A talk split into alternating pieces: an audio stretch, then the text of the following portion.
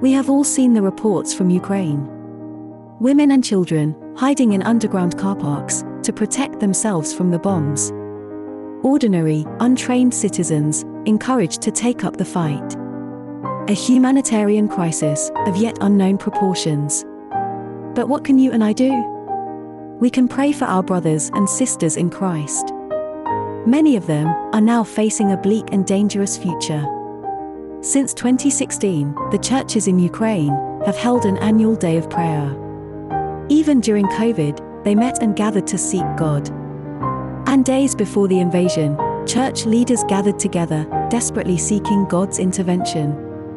Scripture says, Does it mean God no longer loves us if we have trouble, calamity, or threatened with death?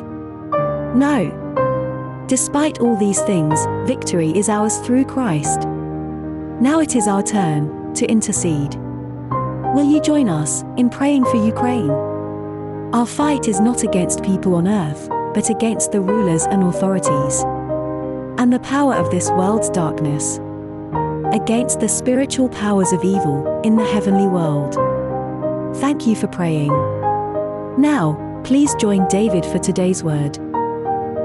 And then uh, it says in verse 18, uh, those things which God had showed through his prophets that Christ should suffer had been fulfilled.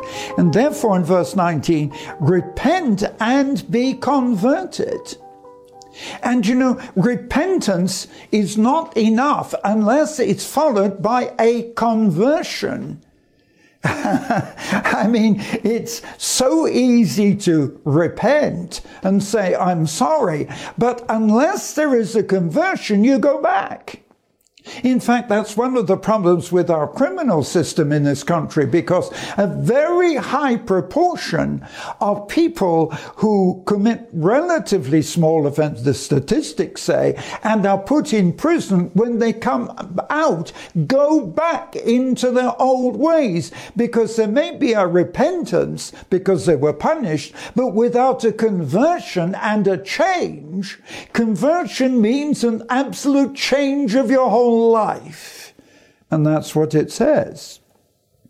And then it says in verse 19, repent and be converted, that your sins may be blotted out, where times of refreshing shall come for the Lord. And in verse 20, and he, that is God, shall send Jesus Christ, which before was preached, whom the heaven must receive until the time of restoration of all things, so, in actual fact, even here, the scripture is saying that heaven had to receive Jesus only until the fulfillment of prophecy so that so that Jesus could return and come back. So you understand the emphasis on Jesus then if you if you look at chapter 4 while they spoke to the people, the priests and the captains of the temple and the Sadducees came on them. And being grieved that they taught the resurrection, because the Sadducees don't believe in resurrection. That's interesting. The Pharisees did actually believe in that, the Sadducees didn't. So they lay hands on them and put them in prison until the next day. But many of them which heard the word believed, and 5,000 were converted because of the miracle that had happened.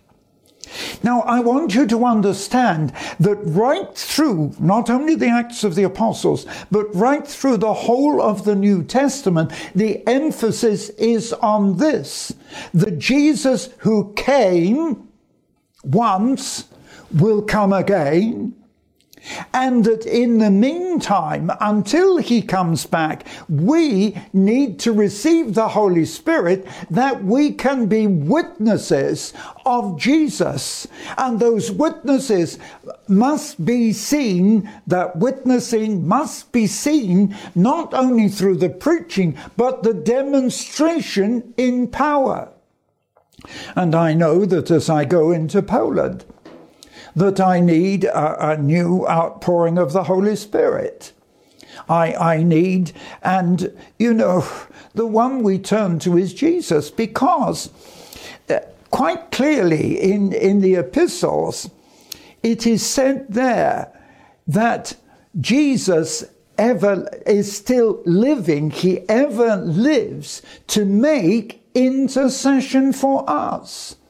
So our intercession in the heavenlies is with Jesus. He is the one. Why and how? It's simply because uh, in God's sight we were sinners. But when the devil attacks us, oh yeah, when the devil attacks us and tries to condemn us, Jesus is the witness because he is still there with the wounds in his hands and his side and in his feet as the evidence that he was the sacrifice, the only sacrifice for sin. And the only one who is actually alive in heaven, the only one who is actually alive in heaven is Jesus, and his purpose is to intercede and plead with his Father for us. Be glad and rejoice, for the Lord will do great things. Don't look at the past, but look to the future. God has amazing things in store for you. After 70 years of ministry, David is not looking back, but reaching forward to obtain all that God has promised. Our greatest days of ministry are still in front of us. Through your support in prayer and finance, the gospel is preached each week in multiple languages and humanitarian support is given to the needy. This year, David Hathaway will minister in Ukraine, Poland, and Central Asia. To support our work, visit eurovision.org.uk forward slash donation. Thanks for listening to this program. You can learn how to apply the power of faith in your life through David Hathaway's two new teaching books, A Faith Beyond and Power Your Inheritance. Through these books, you will discover that with God, all things are possible. Order these books today. Visit eurovision.org.uk forward slash shop. Thank you for listening to the Power of Faith broadcast with David Hathaway. We would love to hear from you. Contact us by visiting eurovision.org.uk. Also available online are many free teaching resources to help you on your walk with God. David has written many faith building books to encourage and inspire. Order these online today. Each month, David ministers online and in person. Our ministry is only possible because of the faithful support of so many people. For details on our evangelism and humanitarian relief work, visit eurovision.org.uk. Thank you again for listening.